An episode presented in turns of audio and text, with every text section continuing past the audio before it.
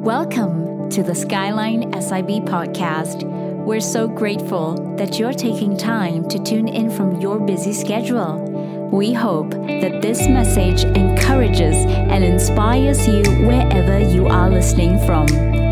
Now, here is an inspiring message by Pastor Joshua Xiao.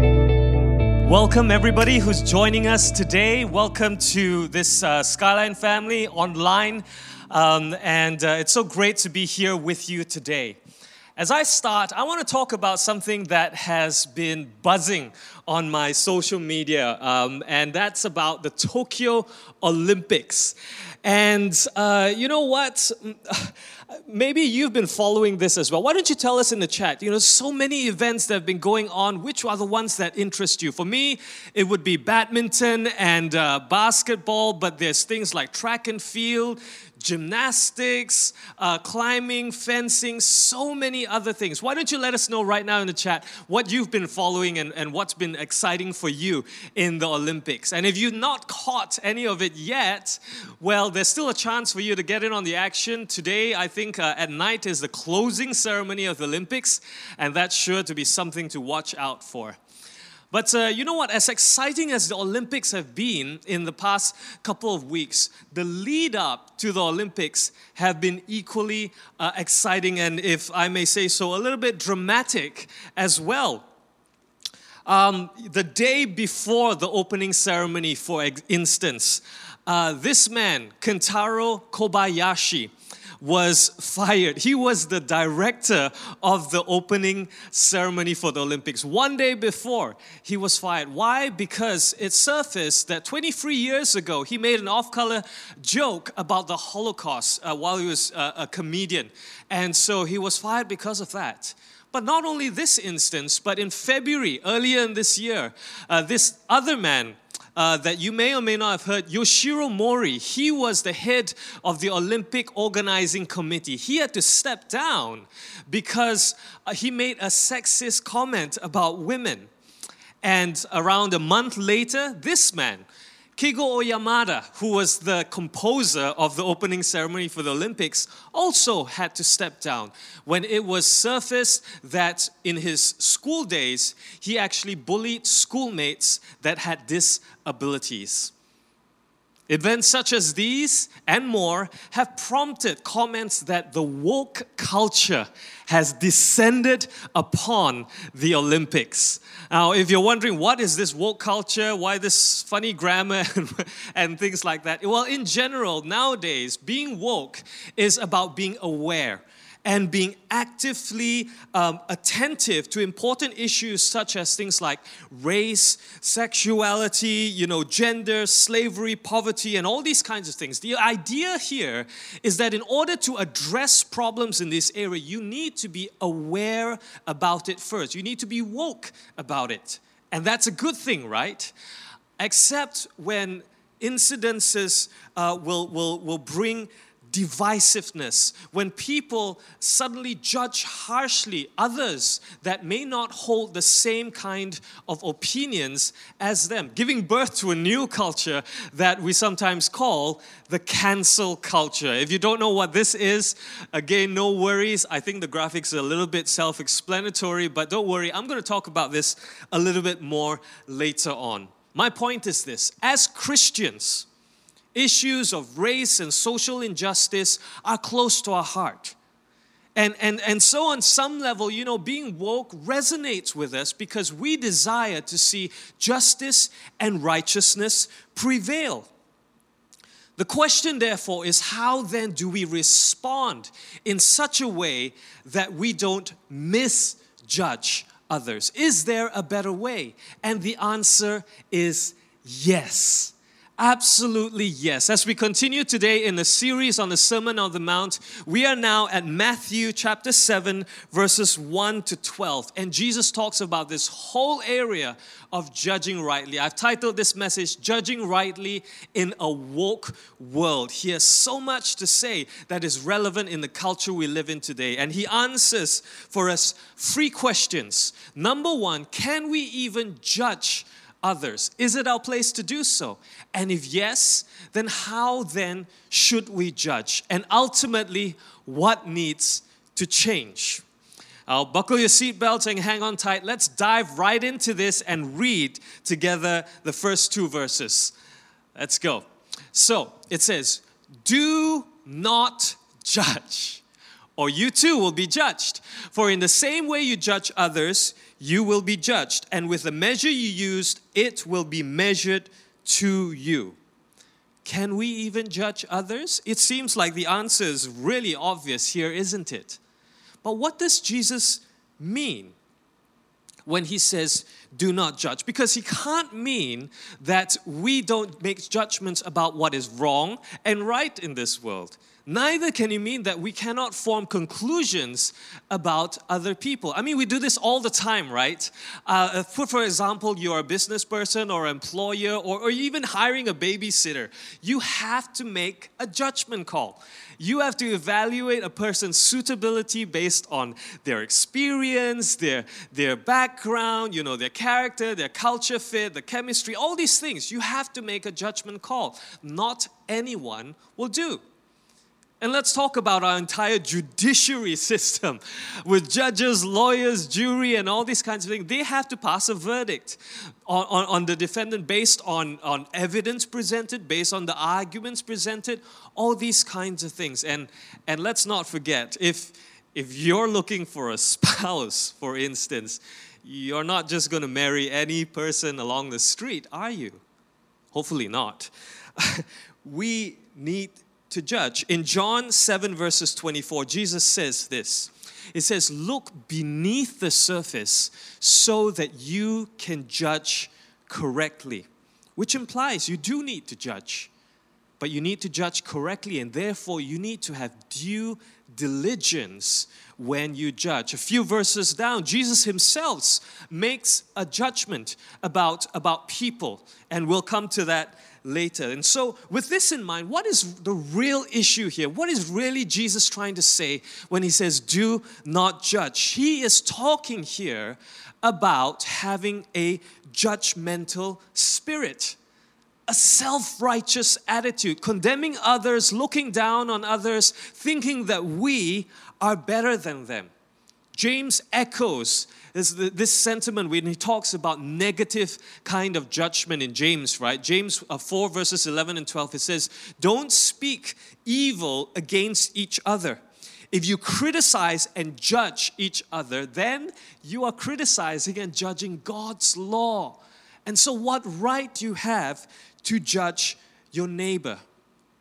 Jesus expressly forbids having a judgmental, self righteous attitude. And he gives us two very compelling reasons why. Firstly, every believer will be called to give an account before the Lord for their conduct here on earth.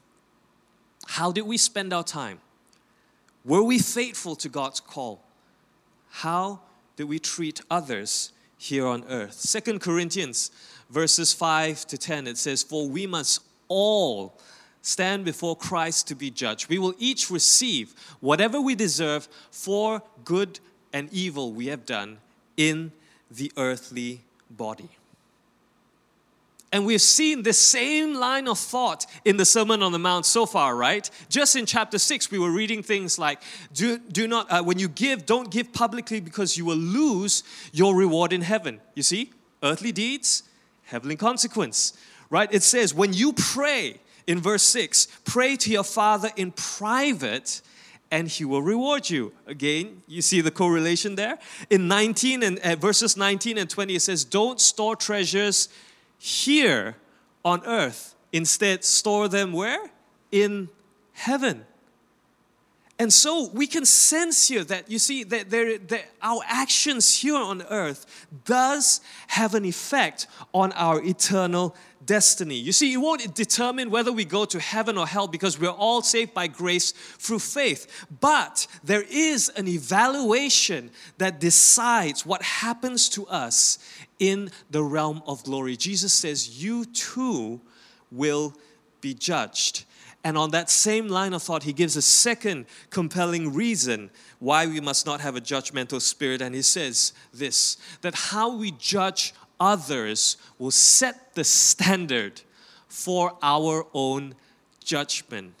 Isn't that a sobering thought? The way in which you measure, with the measure you use, it will be measured to you. Are you harsh and overbearing towards others? Well, then God will judge you harshly. Are you, are you loving and merciful towards others? Do you have a generous spirit? Do you overlook the faults of others? Well, then Jesus will show you mercy. God will treat us as we treat others. It reminds me of this story of a couple who moved into a new neighborhood, right? And um, the next day at breakfast, they see the neighbor hanging out the laundry. And um, the, the wife makes a comment because she sees the laundry and she says, It's, it's still dirty. I mean, my goodness, uh, do you call this a wash? And, and she says, like, somebody needs to teach her how to do laundry properly. Look at all that, that, that brown tint on the, on the clothes, and, and maybe she needs to change the brand of a, of a washing detergent. She makes comments like this, and the husband just looks on and stays silent. Now, this carries on for weeks on end, and every time the neighbor just hangs clothes outside, the wife uh, makes the same comment until one day, at breakfast, she exclaims to her husband, she says, Look, look, the clothes, they're clean. Somebody, you know, she's finally learned how to do laundry correctly. I wonder who taught her that. And the husband says, Well, today I woke up early in the morning and I cleaned the windows. it's funny how when we judge others, sometimes it has a way of coming back on us, isn't it? How much more then should we be careful in judging when we know our earthly actions, our earthly judgments can affect our eternal destiny? How then should we judge rightly? Well, Jesus gives us two vivid pictures that guide us on how exactly to do that. Verses 3 and 4, it says this Why do you look at the speck of sawdust in your brother's eye and pay no attention to the plank in your eye? How can you say to your brother, Let me take the speck out of your eye, when all the time there is a plank in your eye? You hypocrite, he says. You hypocrite. First, take the plank out of your own eye, and then you will see clearly to remove the speck from your brother's eye. How should we judge? Well, firstly, we need to judge with humility. Before we begin to pass judgment on someone else, we need to start with ourselves. I mean, it's a funny picture, isn't it, that, that Jesus paints for us? Uh, what, what, what is a plank compared to a tiny speck of sawdust? It's a funny but brilliant point that Jesus is trying to make that our own faults and our own failures should loom large in front of us compared to the faults of other people. Why is this? Because we know ourselves best. Isn't that true? We know the things we've done wrong. We know the things that we're ashamed about. We know our own weaknesses, things that we hide from our friends, our colleagues, our close ones, our family members, even our spouse. And should, so shouldn't our own faults loom large before us, before anyone else? How should we judge? With humility. You know, Barna Research uh, young adults who don't attend church. And this is what they found they saw Christians as judgmental and hypocritical, among other things. What were they looking for instead? They were looking for authenticity, keeping it real, as they would say, not pretending to be something or someone you are not, and being open about your faults. You see, the message of Christianity isn't that we are perfect, that we have it all together, that we can meet and live by these high standards that are called upon us. No, it is that we have received the grace and forgiveness that it, Jesus freely offers to anyone who would receive. And we have received this in spite of our failures. With a message of the gospel like that, there, there is no room for arrogance. There, there is no room for, for judgmental criticism, condemning, and looking down on others.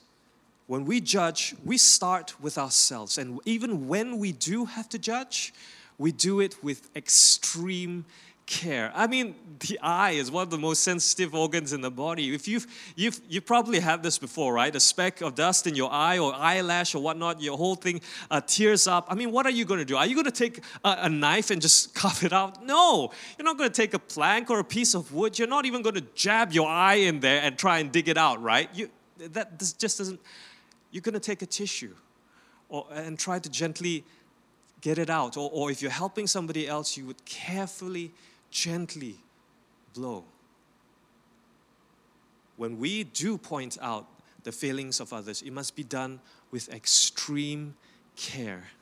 And here's the other lesson about the plank and the speck of dust it is this that our vision is impaired. Jesus says, You have a plank in your eye all the time.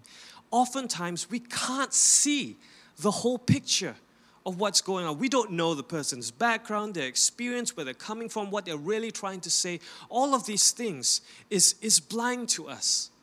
Reminds me of, of an incident in this book called Seven Habits of Effective People, written by Stephen Covey. And he talks about an incident in the subway, the train in New York. It was a Sunday morning and things were, were, were peaceful. He was in the train and and people were were just reading their newspaper, right? And some of them were just lying, uh, sitting there with their eyes closed. It was peaceful. It was quiet. Until at one stop, a man came in with his children. Now the man sat next to Stephen Covey, and uh, you know he just closed his eyes, completely oblivious to his children that came in with him. Now his children were rowdy, they were loud, they were screaming at each other, they were grabbing the newspapers uh, out of people's hands. And Stephen Covey says this He says, I couldn't believe he could be so insensitive. Eventually, he couldn't tahan, just Malaysianizing, he couldn't stand it anymore. What he felt was an unusual patience. He turned to him and said, Sir, your children are disturbing people. I wonder if you couldn't control them a little more. And the man lifts his gaze as if he saw the situation for the first time. Oh, you're right, he said softly. I guess I should do something about it. We just came from the hospital where their mother died about an hour ago. I don't know what to think, and I guess they don't know how to handle it either. Stephen Covey writes Suddenly, I saw things differently. And because I saw differently, I felt differently. I behaved differently. My irritation vanished. I didn't have to worry about controlling my attitude or my behavior. My heart was filled with compassion. Your wife just died. Oh, I'm so sorry. Could you tell me more about it? What can I do to help? Everything changed in an instant. Jesus said, Remove the plank out of your own eye, and then you will see clearly to remove the speck from your brother's eye. You see, church, our task as Christians is not to come down on others and judge harshly, but to come alongside them as a brother or a sister or a friend. When we judge, we judge with humility. And here's the second thing when we judge, we also judge with discernment. Let's go on to the next uh, picture that Jesus gives us in verse 6. He says, Do not give dogs what is sacred. Do not throw your pearls to pigs. If you do, they may trample them under their feet, turn and tear you to pieces. Now, I know you're hearing this probably, and, and you might say, Wow, Jesus, that's really strong language you're using here to talking about people. Before you start judging Jesus and uh, for, for, for what he's saying, let me just give you some context so that you can see a bit better, right? Now, first thing you need to understand is this to his Jewish audience in those days, dogs and, and, and, and pigs, they weren't just unclean uh, animals that you would have nothing to do with. But he's also referring to not the domestic kind, but the wild, fierce, and dangerous, hostile kind. All right? They, they, they, aren't just gentle, loving, and, and, and pets. And that's why you can see such a violent reaction over here. But the second thing um, is that in those days, pearls were actually more valuable than diamonds. And so Jesus was talking here about the most valuable thing that we possess as his disciples. And what is that? It is the message of the gospel. Now, you put those two things together, Jesus is not saying that we are supposed to withhold the gospel or not share the gospel with a certain group of people, especially those who are hostile or opposed to it. No, but he is giving a warning to say that not everyone, there's a typo there, not everyone will see the value of the gospel and receive it. And if you try, if you try and force the gospel onto them and, they, and, and, and you try and, and just prove yourself right, they may turn on you, trample you, and tear you to pieces. Now you look at this and, and you say, well, uh, then what can we do in such situation? If we're not supposed uh, to, to do that and, and uh, we can't force the gospel, how can we reach these people? Well, two things. Number one, know that everyone has their own story. Our job is to be, be discerning, to have the wisdom to know where they are on that journey of meeting and discovering Jesus and meet them there. But secondly, to love them pray for them, and live out your Christian witness before them.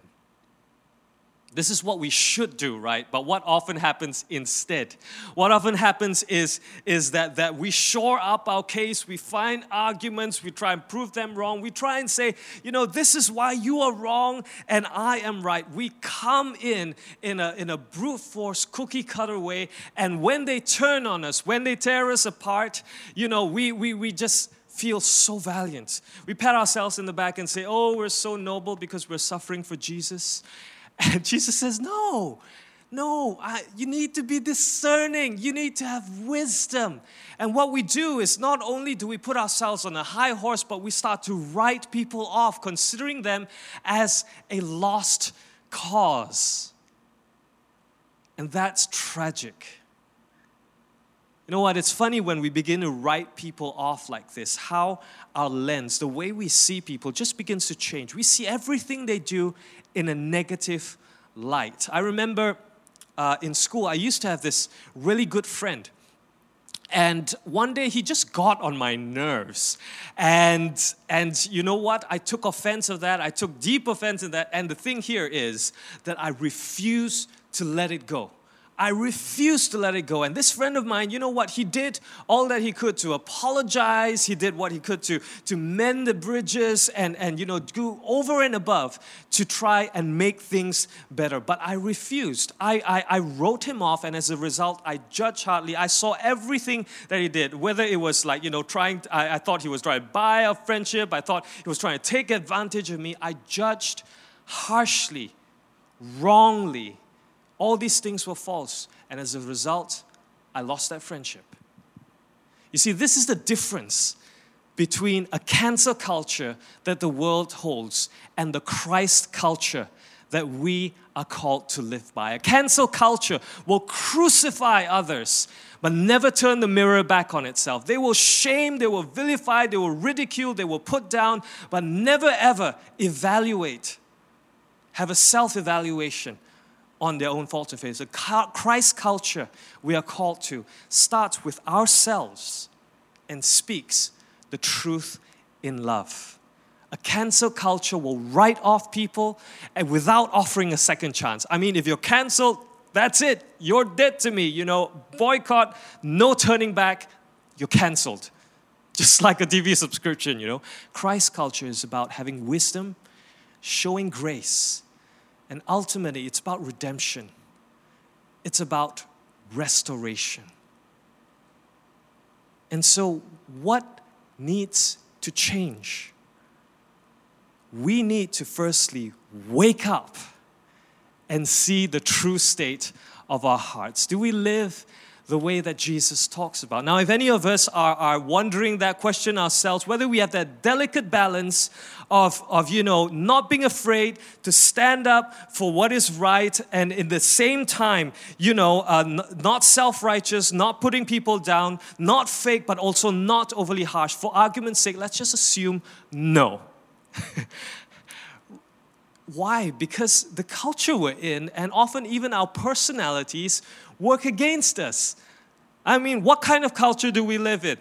We live in an honor and shame culture, right? Where it's all about saving face. How many of you know that's, that's not a very good place for honesty, for truth? We cover it, we hide it, we veil it, we shove it under the rug, and when truth does come out, it often comes out razor sharp. I mean, it's true, true, truth, no love.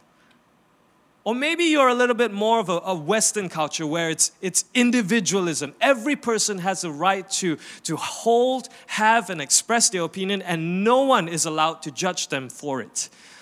But then on the other hand, you have an internet culture, right, that allows each and every one of us to, to, to harshly say some things that, that can crush, that can really, really hurt.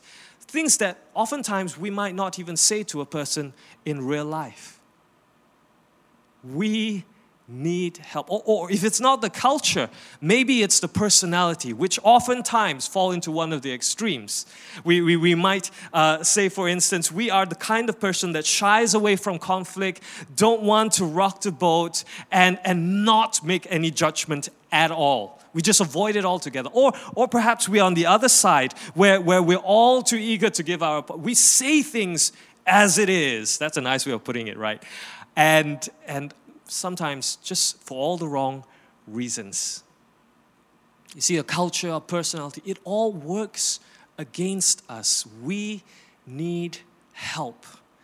And that's why Jesus opens wide heaven's gates and says, Ask. Ask. Verse 7 to verses 11, he says this Ask and it will be given to you. Seek and you will find. Knock and the door will be open to you. For everyone who asks receives. The one who seeks finds. And to the one who knocks, the door will be open. Which of you, if your son asks for bread, will give him a stone? Or if he asks for a fish, will give him a snake? If you then, though you are evil, know how to give good gifts to your children, how much more will your Father in heaven give good gifts to those who ask him? Ask, Jesus says. We can't do this. We need help. If he has a, saw, a speck of sawdust, if we have a plank, how are we going to help each other? We need to ask for that grace. How do we ask? We ask with persistence. Just says, ask and it will be given. Seek and you find. Knock. Keep coming back to God. When relationships frustrate you, when things don't go your way, before you judge, keep coming back to God for that grace, for that wisdom, for that favor that you need. With persistence, we ask also with the assurance because God says He is our Heavenly Father. If you who are evil know how to give good gifts, and so we never need to worry because God will never give us anything that is evil. And because of that, we can ask, not just with persistence, assurance, but we can ask in faith, knowing that God never makes a mistake. He's sovereign, He's good, He's our Heavenly Father. How does a good God allow bad things to happen for a good reason, for a God purpose. We need to wake up and see the true state of our hearts and begin to ask for grace for the one who sees the big picture that we don't. And finally, we need to wake up and see Jesus as the pearl of great price. You see, there are going to be times when, despite our best efforts, Besides, uh, be, uh, in, in spite of our best intentions, people are still going to turn on us. They're still going to trample and, and, and, and, and tear us to pieces. Jesus knew this. In fact, Jesus experienced this when he came to earth over 2,000 years ago. He is the perfect pearl that was rejected, trampled, and crushed for our sakes. John 1:11 says, His own did not recognize, did not receive him. In Isaiah 53, verses 4 to 5, it says that He took our pain, bore our suffering. He was pierced for our transgressions, crushed for our iniquities, and by His wounds we are healed. You see, in our natural state, all of us are really like the dogs and the pigs. We, we, we don't see Jesus for who he is.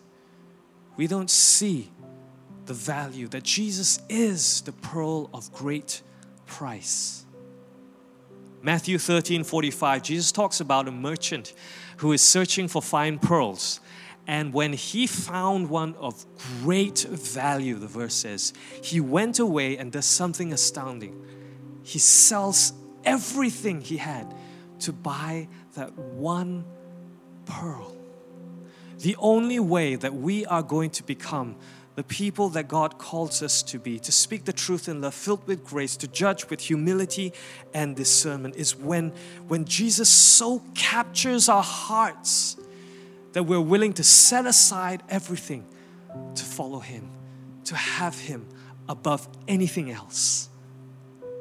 It is when we come back and see the wonder of what God has done that no longer becomes a transactional kind of relationship with God. It's not about what we can get from God, what is going to give me. If I do this, then what happens? No, it becomes how can God use me?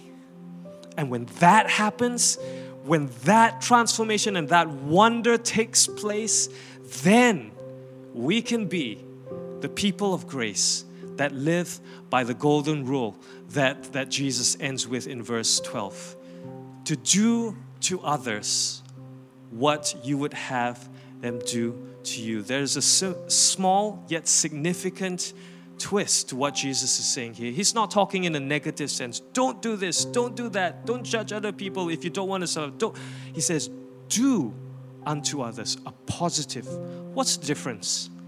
You see, the law can compel a person not to drive recklessly and harm others. But the law can never compel you to give a lift, a ride to somebody else of your own will. That's grace. That's grace. And that's what Jesus calls us to. How we need this how we need to be a community like this, how we need to be transformed by His grace. I wonder how many of us right now you say, I, I want to be a, com- I want to be part of a community like that. You know, wherever you are. I mean, I can't see it, but in faith, I know your hands are raised right now. How many of you say that I want to be such a person? that Jesus is talking about here to judge rightly, to be filled with grace, to have humility and discernment. Just raise both your hands if you can right now because we are going to pray. Let's bow our heads right now. Thank you, Lord. You're just speaking to us right now, right into the very depths of our hearts. Lord, today some of us have been on the other side of judgment. We have been judged. We have been trampled upon. People have turned on us. They've torn us apart despite all the best that we've tried to do. Today, bring us back. Bring us back to, to the wonder of what you've done for us. Capture our hearts once again, oh God. We ask, we ask for your grace we ask for your wisdom. We ask for your healing right now, oh God, for those of us who have experienced hurts and offenses in any of these areas, oh God. Help us by your Spirit to become a people of grace that speak the truth in love, that judge rightly in humility and discernment, to lift up, to build and not tear down. In Jesus' name we pray. Amen. You know, right now in, in this, in this uh, atmosphere, I just want to end with an invitation. Today, I know, uh, you know, different people are listening to this, tuning in. I wonder if some of you are listening and you identify with that merchant. You have been searching for fine pearls, truths of all sorts. You've been looking for answers. But today, like that merchant, you have found Jesus and you recognize, your eyes have been opened, you see him as the pearl of great price, and you are ready today to set aside everything to have a relationship with Jesus. If that's you, well, I'm going to pray a simple prayer after this. And wanna, I want to invite you to say along this prayer with me to seal that decision. And as you do that, you are receiving the grace and forgiveness that Jesus freely offers, and you are joining a family, a body of Christ that is on this journey of faith together. And we want to walk that journey with you. And so, right now, if that is your desire, um, you know, let's pray this simple prayer together. It's going to be on the screen, and so you can say that aloud on your heart. Maybe you're in a public place or whatnot, but just seal this decision in your heart as we say this, pray this together. Say, Dear Jesus, today I want to make the decision to follow you. I believe you paid the price for my sins on the cross. Cover me with your grace and wash me clean. Fill me with your love and do a work of transformation in me. You are my Lord and Savior from today onwards. In Jesus' name I pray. Amen. Hallelujah. Wow, you know what? If you made that decision today, I want to be the first to welcome you into the family of God. Today is a day of celebration, and you know what? We're online, we can't greet you physically, but we do want to reach out so that we can encourage you, pray with you, and help you to grow in your relationship with Jesus. So, would you allow us uh, to do that and, and, and, and, and uh, uh, help us by scanning the QR code right now on the screen? It's going to be there, or, or you can go to skyline.com uh, slash next step. And, uh, and as you as you go there, there's going to be a form that allows us to just have a few basic details so that we can reach out to you. We would really, really love to welcome you into this family and to connect with you. And so uh, do that. We can't wait. We're just waiting on the other side of the line right now uh, for you to do that. God bless you all every one of you all. Have a great week ahead and stay well. Thanks for listening. This is the Skyline SIB podcast, and stay tuned for the next episode. Visit our website at www.skylinesib.com and say hello. Drop us a prayer request or leave us a question. Want to know what's up and coming with our church? Follow us on Instagram, Facebook, and YouTube it's Skyline SIB. Let's connect. God bless and have a great week.